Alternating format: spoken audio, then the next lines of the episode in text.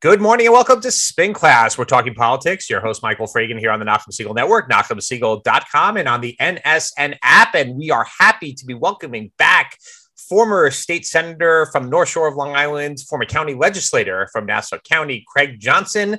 And as we discussed last week, the ramifications of the 2021 election day reverberating throughout the country. Obviously, Virginia, and New Jersey, those are the big gubernatorial prizes that are out there and lots of lessons learned. But everybody's unpacking the Republican resurgence in the suburbs. And given the history of uh, Senator, former Senator Craig Johnson, still always to be called Senator, uh, my good friend from the other side of the aisle, CEO of Long Point Advisors. He was elected in 2007 if people recall, that was during the Eliot Spitzer slash George W. Bush days.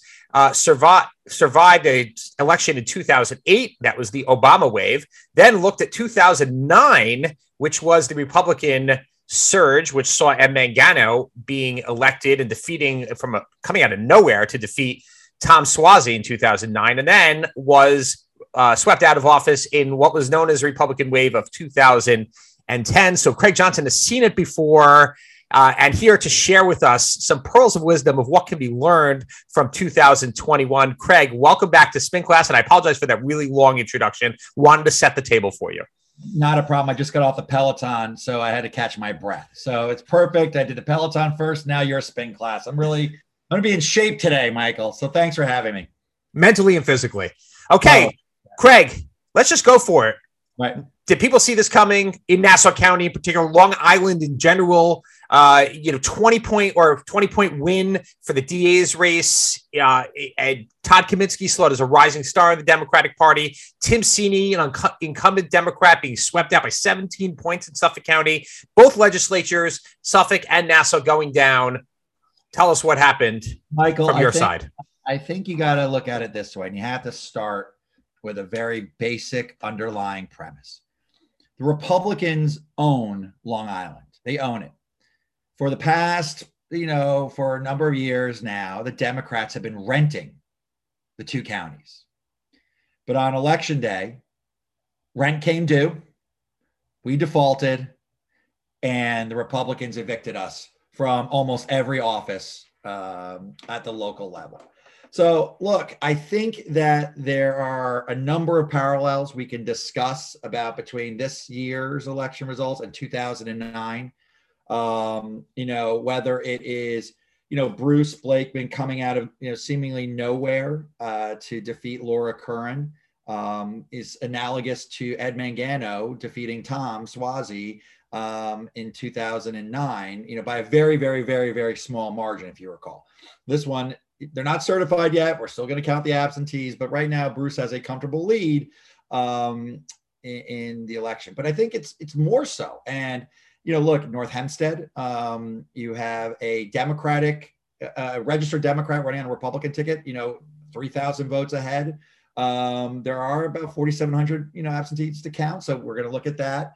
But look, there's a number of legislative seats that were taken. You've got council seats taken. You know, Michael, you know, you know the area very well. Kings Kings Point threw out their Democratic legislator and elected a Republican, you know, out of, you know, seemingly nowhere. So, you know, the question is, you know, first one is why, right? Why did this happen? And we can have a discussion about there are a lot of factors. But, you know, in 2009, it was you know, two terms of Tom, you know, some tax increases that kind of impacted, but a lot of it was what was going on in Washington, D.C.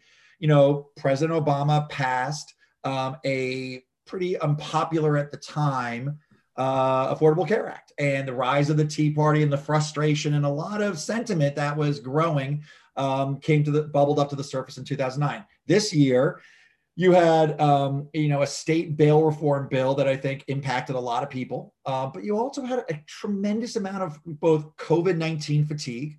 You know, people angry um, and motivated to vote. You had a tremendous frustration in Washington D.C.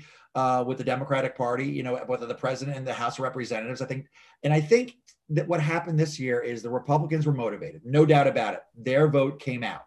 Democrats were not. No motive. You know, there's, I think, resent, resentment, anger, I don't think it was a lot of Democrats switching to Republicans. I just think Democrats stayed home, and it showed. Um, you had turnouts in certain key Democratic precincts um, in Long Island and Nassau County that the, the Democrat turnout was just depressed. It wasn't flipped, it was depressed. And I think that what there has to be some soul searching over the next you know few months as how do you make that comeback how do you motivate democratic voters to come out and vote because the other thing is important is that elections aren't about former presidents. It's not enough to talk about Donald Trump, Donald Trump. Donald. He's not on the ballot. He's not on the ballot. Joe Biden's the president. Donald Trump's the former president. You know, his policies have to happen. Um, and I think that the Democrats at the state level have to look very hard and say, what are we need, what do we need to do to bring our voters out?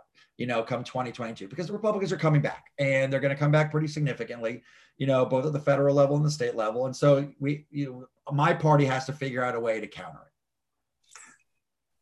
it. Okay, so I guess it's a great. I, I, would love to get into specific elections if we have time and look at that. That's a great general overview. My my question actually would be for 2022, right? So now the Democrats they know that it's going to happen. They know that Republicans are angry, they're motivated, they want to vote. They clearly want more. So you have a lot at stake in 2022 here in New York. The entire state legislature is up there.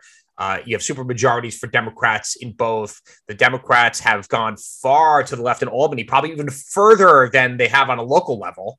Uh, and you have a pretty interesting or fun upcoming gubernatorial primary on the Democratic side. I think the Jay Jacobs tried to avoid that uh, clearly not happening. If anything, I would say there's going to be more uh, more attendees to that party, and you're going to have probably a consensus nominee on the Republican side uh, in Lee Zeldin, the Long Islander, probably fits the part. As you said, Trump is in the rearview mirror. I don't know that most voters in 2022 are going to be voting on Trump and and what's that because he really wasn't front and center of the 20 uh, election uh, on a local basis. What does that mean? And since you saw it in 2009 going to 2010 with your own races, how do you sound the alarm and get people, if you will, to understand that local races matter too? I, I think, I, I think, you know, the Republicans have to be careful about one thing. And what they did very successfully in 21,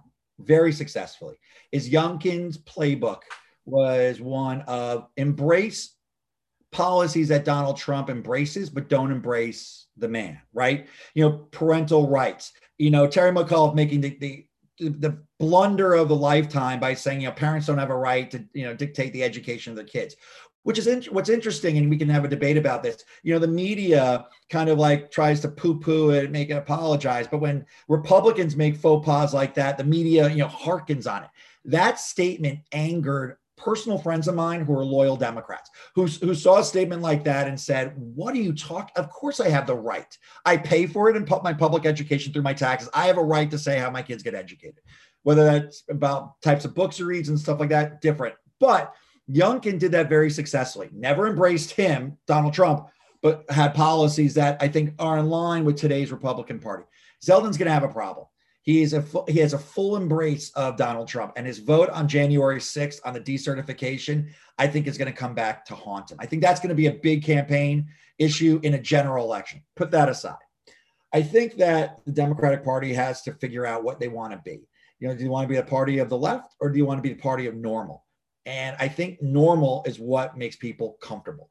Um, I was, you know, I, I attended the Somos conference uh, last weekend. There's a lot of recaps and, you know, looking within by elected officials. And one um, state uh, elected official came to me and said, do you think that your moderate, you know, if you were in the Senate, or what would you do, you know, on bail reform? And I said, I, I, will tell you right now, if I were in the Senate, I would have put a bill in already that would repealing bail reform. You know, simply whether it passes or not, it would be a statement that I hear my constituents loud and clear. I need to uh, uh, accomplish this. And the person I was talking to was a little aghast. You know, this is somebody who's much more progressive. Um, and I think there's a disconnect. And I, you know, I think the Democrats need to figure out rather quickly how do we bridge that divide? How do we find issues that are important to both constituents on the progressive side and issues, you know, and on the moderate side or on the because if you don't, you're going to see rather rapidly um, a, a, a campaign against moderates in Long Island, Hudson Valley, you know, potentially Buffalo, where it's going to be very much like these Democrats are pushing policies that are not to the benefit of everyday New Yorkers. And I think we as a Democratic Party need to look rather quickly uh, because if we don't, we're be- we'll become essentially the party of 1972 when George McGovern, you know, you know, caused a 49 state sweep. Um, now we don't have the president up, but you're going to have counties that, you know, four years ago were very comfortable Democrats, you know, maybe more reddish, you know, come 22. But aren't we already seeing that? I mean, we are seeing uh, Kathy Hochul and Letitia, Letitia, James kind of going to the left. Uh, Kathy Hochul certainly going to the left from where she was when she was uh, uh, you know, starting out as a politician. But uh, Letitia James now supporting good cause evictions, meaning you can't landlord can't actually evict pretty much anybody uh, ever. It, it, it, practically, but but let, let me just finish the point here as, as well. But you also have like the criticism, like Senator Alessandra Biaggi, who's a smart politico, and you know, eh, but you know, and AOC saying the reason Democrats lost is because they weren't left enough, they weren't progressive enough. I mean, that's going to be these are Democrats in extremely safe seats who are going to continue to have the drumbeat of uh, you know, could drumbeat to the left, try and push the party to the left. The Working Families Party pushes the party to the left. I mean, why do you? Why would you see the Long Island uh, that not affecting Democrats on Long Island and in, in Nassau and Suffolk and the Hudson Valley? I'm not sure that you know. First of all, I disagree with the idea or notion that if we were more progressive, we would have, we would have seen wins. People didn't come out to vote because they're, I think, they're upset Democrats are upset. Moderate Democrats, normal Democrats are upset with what's going on in, in, in terms of certain, you know, progressive policies. I mean, there's a reason why, you know, in Washington, D.C., moderate Democrats are holding up, you know, held up BIF as long as possible and are holding up BBB because of the concern about certain fiscal, you know, realities that these, you know, these plans don't seem to take into effect. That said, look, Kathy Hochul you know, announced the other day that this budget that she's proposing would not contain any new taxes. You have, you know, look, we should watch what Tom Suozzi does. I mean, at the end of the day, you know, the former county executive, now current congressman, is probably going to run for governor. He's made it very clear that he is a moderate. He was one of the first elected officials to endorse Eric Adams. He was out there in Buffalo endorsing and supporting Byron Brown. I think that Tom has a message that look could resonate, um, and I think is an important voice in the gubernatorial um, uh, the control primary. I mean, look, Jumaane Williams is in the race right now. He's pretty far to the left, and you know, be interesting to see how Tish James, you know, balances Jumaane Williams. And look, even Bill De Blasio. You know, so for you know, for all people say about De Blasio, he's a very good political operative, and probably sees some way to have a path. I don't know what it is, but he, you know, may maybe see something. So look, I think that it, it is very incumbent upon you know legislators as they go into 22 you know, stand for particular policies that normal Democrats and normal New Yorkers can take in to, can can understand, wrap their heads around, and support. And they and these elected officials support as well. I think that the time for you know ultra progressive ideas is not one when everybody's up in the legislature. I mean, look, and one more thing, Michael, that's going to help Democrats um, is redistricting. I mean, the fact is is that you know the senate districts and the assembly districts are going to be changed a little bit. Um, you know and i think that there will be certain senators who will get an influx of democrats from other areas. Um, and i think we can see you know it's going to come down to streets you know the, there it is very possible. I mean i want i lost in 2010 by 451 votes.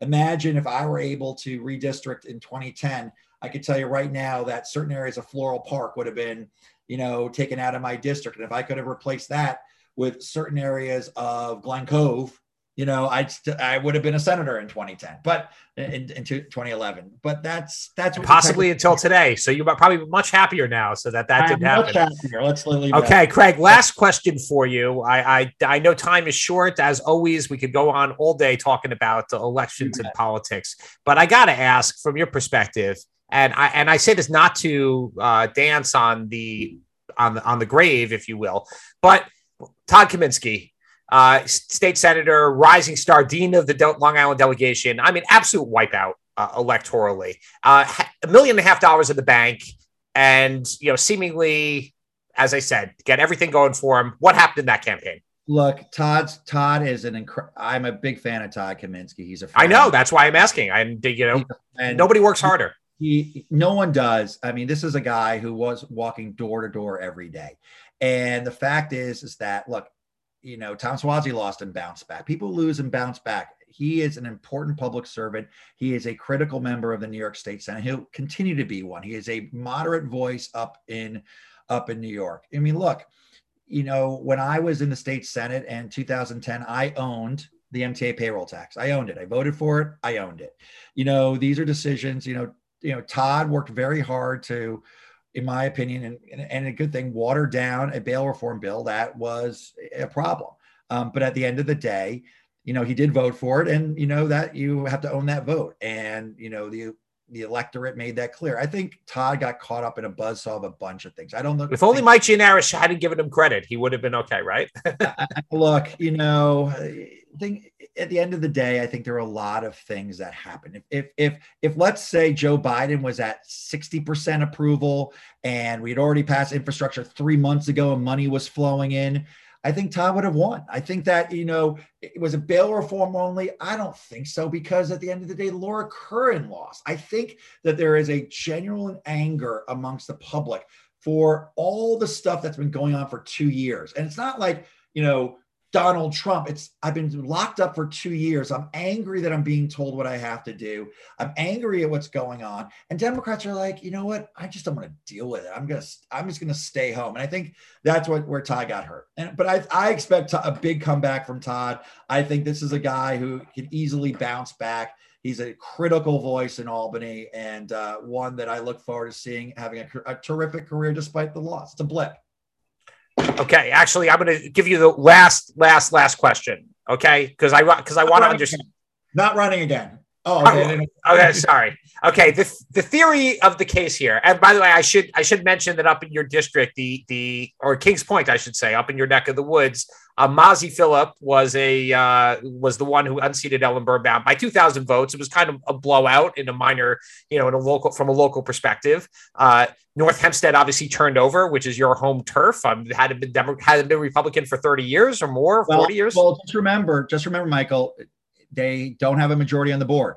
Democrats control the board still, just like Hempstead with Laura Gillen two years ago. Democrats control that board. So uh, correct. The only supervisor can only do so much. Only one, only first among equals, if you will. Exactly. Exactly. Okay, but we'll, we'll leave that we'll leave that aside here. Okay, the theory yeah. of the theory of the case was, you know, from Democrats' perspective, was you know Laura Curran would win by twenty points, and it would be a it would be a, a year. You know, they had polling, they had the money, they had organization, they have the state chairman who's here, and then you have a ticket of you know Kaminsky, Cronin. I mean, the other people, and that was kind of the you know let's coast to victory. I guess my take here is did the Democrats kind of take the Laura Curran's kind of centrist popularity for granted in a way? You know, she had, she obviously, she had great favorables. I mean, if you look at any poll, she had great favorables. So was, was it a case of, I don't think it was taking your eye off the ball the way we saw Tom Suozzi in 2009. My question is, is what is different? What would politically, as political junkies that we are, what do we learn from this?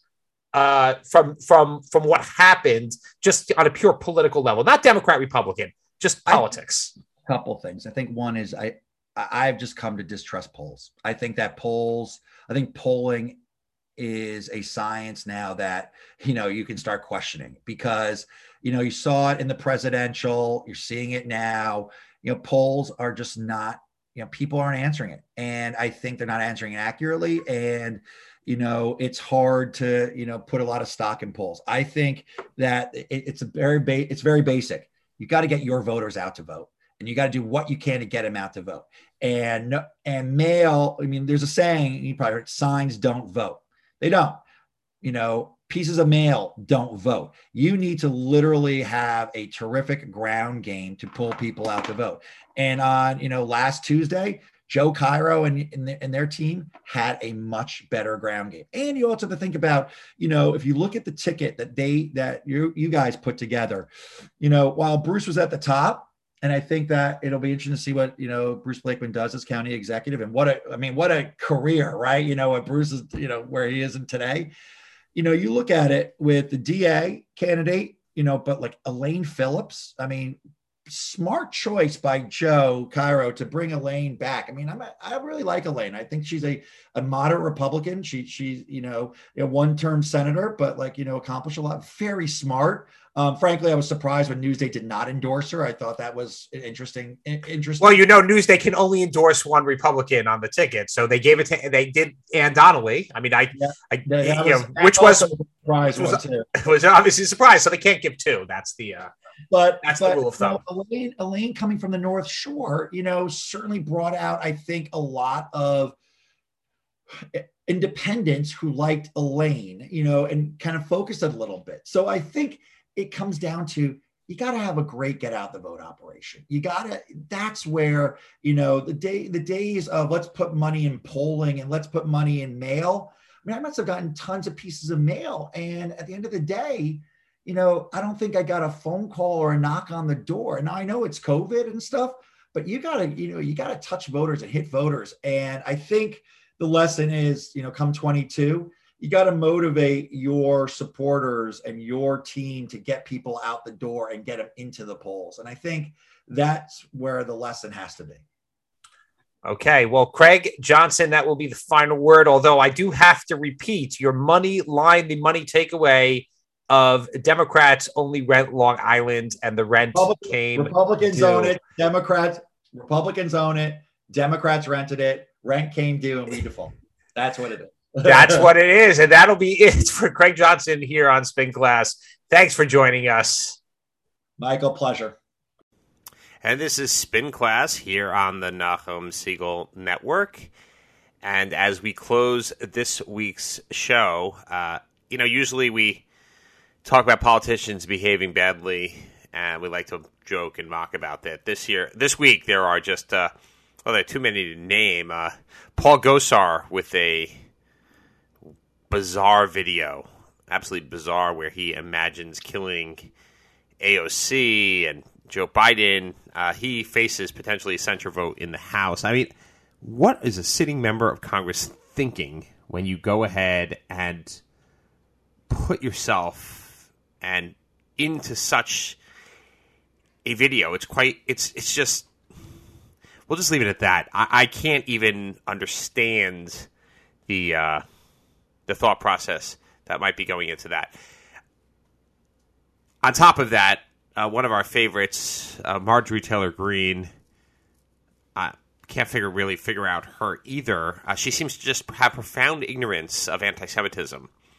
This is the same congresswoman who talked about Jewish space lasers causing the forest fires in California, essentially blaming the Jews for firing and starting these fires. But you know, this past week, uh, of course, she's an anti-vaxer. Okay, you know that would be something. But then to essentially quote the Nation of Islam and their paper and the things that they've said and talked about, where it's very clear that the Nation of Islam, if you look at the same people who are making these anti-vax statements are also spewing anti-Semitic statements and talking about how the Jews are responsible for COVID and it's punishment for the Jews and punishment, etc. Um, there's a certain point that the ignorance only goes so far, but really, really, what is the politicians behaving badly? We have a window, a real window. I mean, an actual transcript window into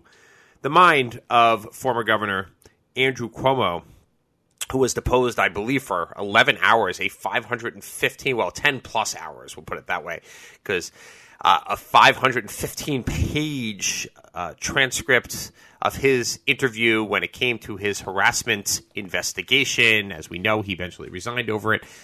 But it's not, it's not I couldn't read the whole thing, obviously, uh, but it's just an incredible window into uh, Andrew Cuomo. At times, uh, brilliant. At times, incredibly combative. Just uh, and at times incredibly scornful of the process and scornful of the idea that he would be being held accountable.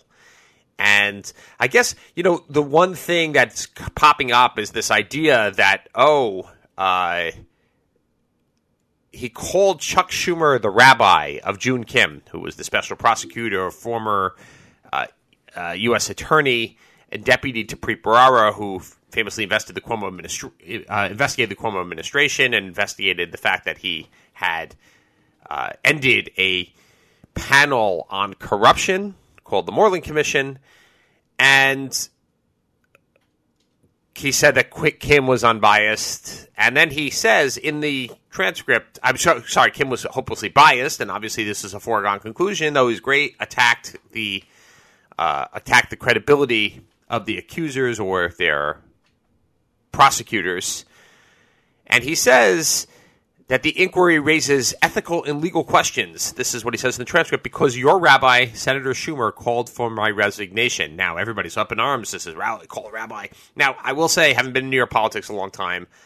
Rabbi is actually a term, and I think it's used elsewhere, of somebody who's a political patron. They call your rabbi who's the person who supports you, who's the person who kind of you know moves you forward politically, and that's the rabbi. That's not the craziest thing to say. I know everybody is up in arms and saying, wow, how can Andrew Cuomo use that anti Semitic comment?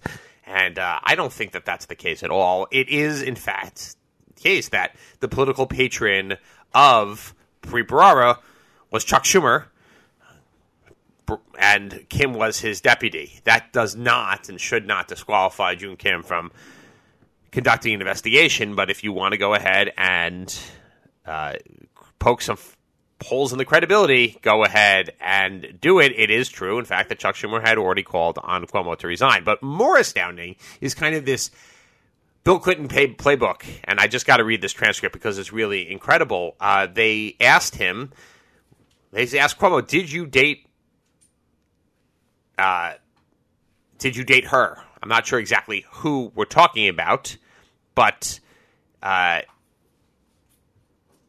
he was dating somebody who resembled Lindsey Boylan, who was one of the complainants. The question: Did you date her? Cuomo says, "How do you define date?" Question: How do you how do you define date? Answer: But it doesn't matter how I define date. How do you define date? Because it's your question. The question. My question is, you don't understand the question of. First, I'll go to my earlier question. Was she your girlfriend? You don't understand that question. Cuomo's answer: I was she my girlfriend? Meaning Question Do you understand what a girlfriend is? Cuomo's answer Well, girlfriend means different things to different people. And this goes on and on and on. The proverbial Bill Clinton, let's go back to this. It depends what the definition of is is. And we're going to leave that as the last word for this week as we see uh, politicians behaving badly. Uh, we can see much of that. Some of them may hold, be, will be held accountable. I think the document dump from Tish James is quite uh, brilliant politically right now because uh, she, of course, is looking for to play up on this as much as possible as she runs for governor. I would be remiss in not wishing everybody a happy Veterans Day. Uh, if you see a veteran, if you see a man in uniform, thank them for their service. God bless them for keeping us safe, for making this such a great country that we get to talk and mock and discuss politics so freely and have free and fair elections. Certainly something that is should not be taken for granted at any time, and don't take for granted the greatness of our troops. God bless America. That's it for this week here on Spin Class, here on the Nachum Segal Network. Stay tuned for Jew in the City Speaks with Allison Joseph. See you next week.